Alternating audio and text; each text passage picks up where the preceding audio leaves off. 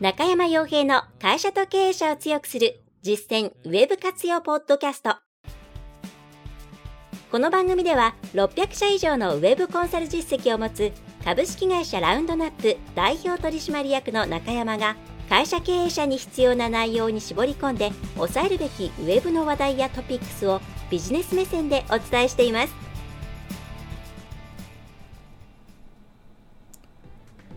皆さんこんにちは。ラウンドナップコンサルティングの中山です。それでは本日も会社と経営者を強くする実践ウェブ活用ポッドキャストを始めていきたいと思いますので、ぜひとも最後までお聞きいただければと思います。はい、まあ、急激に寒くなってきたということで、皆さんお体、えー、調子崩しておりませんでしょうか。ね、今日もちょっとしとしと雨が降っておりますが、えー、ね、風邪なんかひかないようにと思います。年末大変ですからね。はい。えー、では今回早速テーマですけれども、えーと、Google のですねうんランキング要因というものについてどのようにそれに対して、うん、接していけばいいのかということを、えー、取り扱っていければというふうに思います。でまあ、ランキングファクターとか、えー、それからまあ上位表示要因とかですね、まあ、いろんな言い方をされるこのランキング要因ですけれども、うん、結論から言ってしまうとですね、まあ、ほとんどこれを今気にする必要はないんじゃないかなというふうに思います。で厳密に言えば、えー、一体 Google が何をランキングファクターとして、ランキング要因として、えーえー、見ているのか、まああるいは何を見ていないのかっていうところについては情報を仕入れて把握しておいた方がいいとは思いますが、えー、具体的によくありますよね。こう、第1位、これこれ、第2位、これこれみたいなものってあると思うんですけども、えー、あれあれはですね、本当に、うん、前時代的なものって言ってしまってもいいように思います。多分皆さんもこう見たことがあったり、あるいは提案書の中でそういった、うん、ランキング要因が、うん、これが重要だからみたいなものを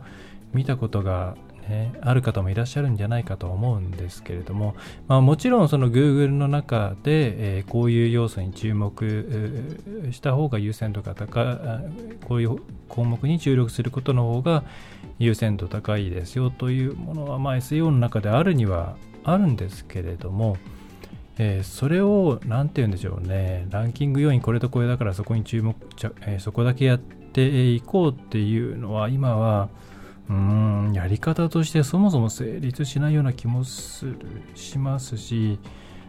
うんまあ少なくとも長持ちしないんじゃないかなというふうに思っています。でうんこれいろいろ説明をする前に多分この成り立ちみたいなところを一度前提条件として把握しておいていただいた方がいいかなと思うんで、まあ、少し思い出しながら話すんですけど、まあ、多分このランキング要因、もともとそうですね、SEO うんぬん言われたのって2000年代の初めぐらいから2000年、2000年代中盤ぐらいが一つのピークじゃないな、もしなま、私が、えー、っと、マーケティング、ウェブマーケティングのブログを始めた頃にはそこそこ、えー、そこそこ、まあ、情報があったような感じだったんで、まあ、2002、3年ですかね。ぐらいから始まったピークが多分2000年代中盤から後半あたりじゃないですか当時はそういういわゆるテクニカル SEO に関して有料の塾があったりとか、えー、それからテクニカル、まあ SEO の記事とかも海外含めて国,、えー、国内も海外も全て大体そういうテクニカルな内容でしたね。えー、代表的なところで言えば多分一番有名なのはあの元素の周期表をイメージして作られた、えー、 Periodic Table of SEO ですかね。っていう、えーまあ、うちでもそのうちでもというか、まあ、当時が私が運営していたブログですね。七転び八起き .com っていうところで、えっ、と、もう紹介してましたけれども、うん、なんかこう、バックリンク重要度が A だとかですね、え、ページ内タイトルタグ、重要度 A とか、IP アドレス分散、重要度 C とかですね、なんかそんな感じで、いろいろこう、テクニカルな、あここが大事だよというものを並べたようなものがあったんですね。まあ、今なんかこれ昔はこれ公開してたんですけども今さっき調べてみたらもうダウンロードしないと登録しないとダウンロードできないようになっていてまあ、この辺りもそろそろ公に出すのが厳しくなってきたのかなという、まあ、これは海外のですね SEJ ですね、サーチエンジンジャーナルだったと思うんですけど、多分えー、そうですね、サーチエンジンジャー、サーチ、ごめんなさい、サーチエンジンランドさんでしたね。ジャジャーナルは違うサイトで。えーまあ、SEO のブログとかも随分減りましたね、海外も。あの昔は稼働していたやつ、久しぶりに見てみたら、もうなんか更新更新をひっそりと停止しているようなところもあったりして、まあ、この辺り SEO のネタがなくなってきたのかな、ニュースネタがなくなってきたのかなと思います。だ今こう、余談ですけども、コアアップデートとかとがこの間、えっ、ー、と、先週か、リリースされましたけども、ああいうニュースでもないとなかなか、えー、多分、ネタがなくなってきてるんでしょうね。昔みたいにこういろんなところからわしゃわしゃこうこれがうまくいったこういうテクニックがダメだったとかですね。そういうのがないですかね今。大体どこ見たってこう抽象的な内容じゃないですか。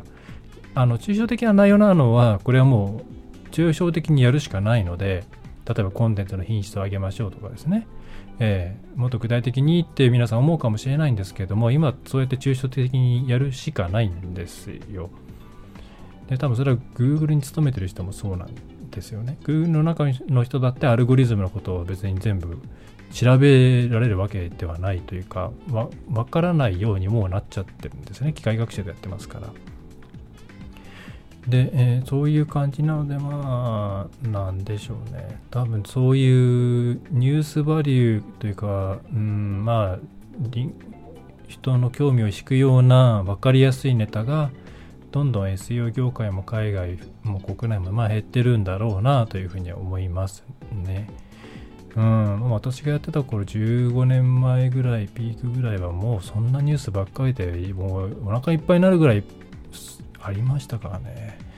うん、まあちょっとそう余談ですけども、えー、と話を戻すと、えー、まあ昔はそういうに、まあ、昔っていうかその15年前とかですね、うん、それぐらいは Google もまだまだそんなにアルゴリズムが複雑ではなかったのでその個別のいろいろな例えばタイトルタグにキーワードを前の方に入れた方がいいよとかそういうのが、まあ、割と相関関係を持ってあのデータとして効果ありっていう風になっちゃったりしてたんですね。えー、でだからその時代の流れでこういう要因っていうのは効くこういうのは関係ないこういうっていう形でランキングファクターっていう概念が多分生まれたんじゃないかなというふうに思います。はい。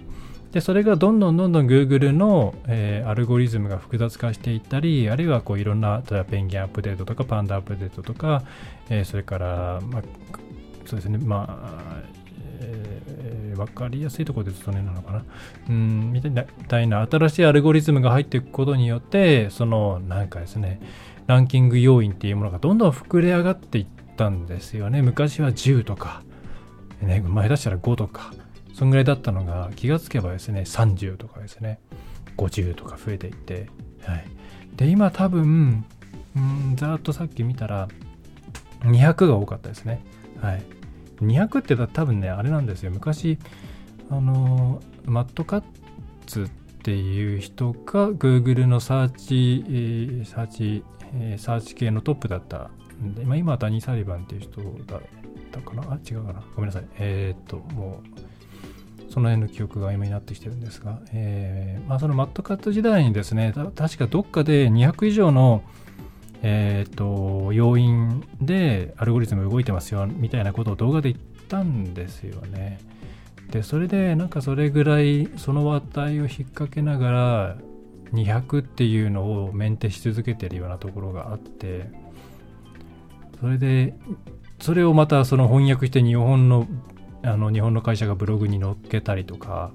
えー、しているので、まあ多分今200あたりがマックスとして一番多いような気がするんですけど、多分これ200ってもう意味ないですよね。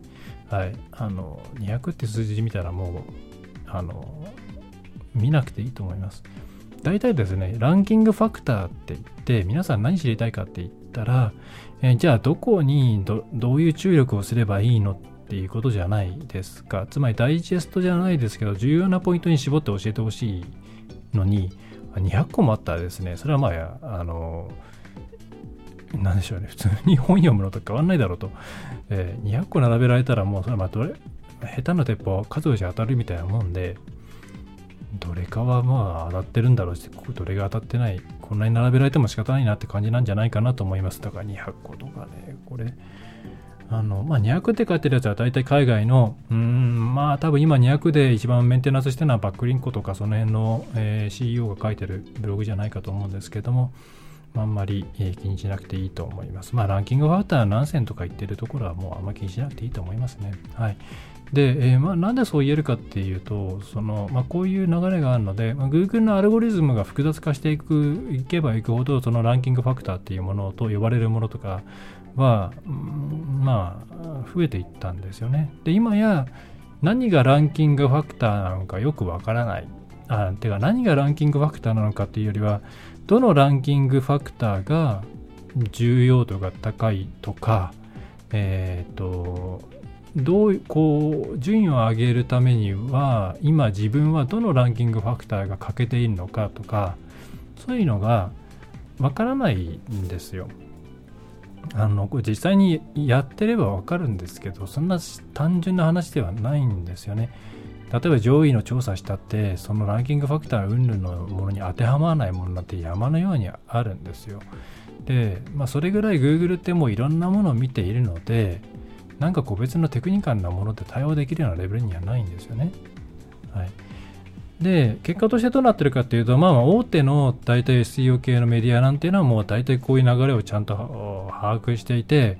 何が大事ですかって言ったらもう大雑把にですね、6個か7個でハイクオリティなコンテンツ作ろうよとか、モバイルファーストで読み込み早くして、で、内部リンクは関係性のあるところに貼ってとか外部リンクはね関係のあるところとかオーソリティのあるところにうんぬんみたいなすごいざっくりとした5個とか6個ぐらいの項目が並んでるだけっていうのがまあまあ多分信頼できる SEO メディアだと思います。はい。えー、っていうのぐらいもう Google は機械学習 AI とかを用いて、えー、フィードバック、まあ、ユーザーコードですよね。はい。そのフィードバックをもとにして、えー、動いているので、何が、例えば社内でこれが1位ですとか2位ですみたいな資料があると思ってはダメですね。はい。ということで、えー、これランキングファクターっていう言葉を、まあ私はもう一層忘れてしまって、じゃあどうすればいいかって言ったら、Google が目指す方向と同じ方向を見て、えー、それに向かって何を改善していけばいいかなっていうまあ当たり前といえば当たり前なんですけどもそういう方向でやっていくのが一番いいんじゃないかなというふうに思います。長持ちもしますし、はい、だから、えー、そのためにじゃあとは言っても何をじゃああれすればいいんですかと、えー、参考にしていけばいいんですかって言ったらあの皆さんですねうんとお客さんがどうこうしてるっていうのの前に自分が普段検索してる時にどういう気持ちになるかっていうのをもっと掘り下げて見ていった方がいいと思います。えー、検索してないっていう人はまあなかなか今いないとは思いますけれどもうん大体日常でいろんなこと調べたりね皆さんだって生産者であると同時に消費者なわけですから、えー、こう購買行動だったりとか調べ物をネットでしているわけですよね。その時の気持ちみたいなものを、えー、ちゃんと覚えていて、で、その上で、じゃあ自分たちのところに当てはめて自分たちそれでうまくやれてるのっていうのを考えて、足りないところをやっていくというのがいいと思います。えー、だから例えばこういうキーワードで普通検索するよね、あれ、うちのコンテンツないなとか、えー、ああったうちのコンテンツあったページ出てきたけれども、うんなんか前と後ろと同じような内容でタイトルタグが分かりづらくてクリックしようと思わないなとかいざクリックしてみたけれども、うん、書いてある内容が内容と随分違うぞとかですね。あとは根本的にモバイルって読みづらいなとかそういうことが、えーそういうことを積み重ねていってそれを自分たちのサイトに適用していくっていう方がなんかよくわからない200もの要因みたいなものを信じて作業していくよりもはるかに前向き前に進んでいけると思います。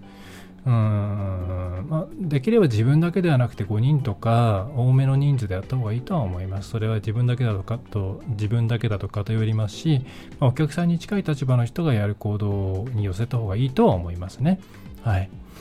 えー、ですけど、まあ、そんな感じで今回は、えー、自分そうですねあの何を目標にしていけば何を参考にしていけばいいのかどこを目指せばいいのかって言ったら、まあ、Google に関して言えばその良質な検索体験そして、えー、悩んでいることに対しての答えが得られて、え生活の質が上がるというところにフォーカスして検索エンジンを提供していますのでそれに合ったコンテンツが上位に上がるようにいろんなパラメータを調整しているわけですと。でそこにしっかりと乗っかっていくという時にそのパラメータって何なんだろうとか、えー、どうやったらハックできるだろうとか考えるよりも Google がこういうサイトを上げたいと思ってんならそういうのを提供してやろうというふうな考え方にで取り組んだ方がまあ絶対長持ちしますし資産になりますよね。でじゃあそれをどう判断するかっていうのは、うん、別に誰かが教えてくれるわけではないので、お客さんとかに聞けるのといいですけどね、えー、まあ自分たちの中で検索体験っていうものを反数していって、まあ、他社サイトなんかを使った時の自分たちの気持ちをもとに見直してみるのがいいんじゃないかなというふうに思います。はいですね。まあなんかまたコアアップデートがあって、多分細かいネタが SNS とかに出てくると思うんですよ。今回のコアアップデートで落ちた人はこういうことしたら上がりやすいですよみたいなのはあると思うんですけど、まあ、内容的に、その、まあ確かにコアアルゴリズムアップデートごとに特殊、特性はあって、えー、コロナの間だったらやっぱりオーソリティ重視の判断がされていたしとかいうのはあるので、まあ、それは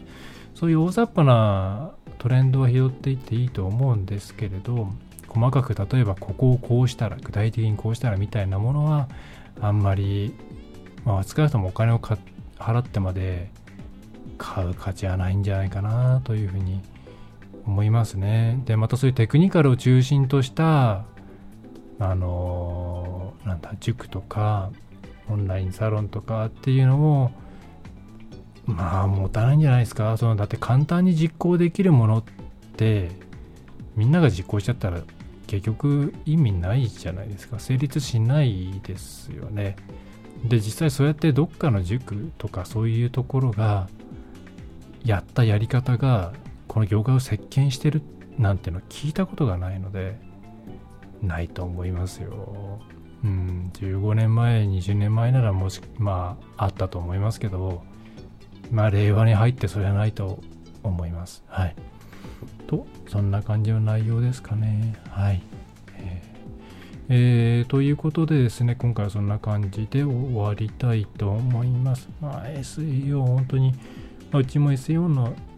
なんだろう、いろんな戦略を立ったりっていうのは結果的に多くなっているんですけれど、え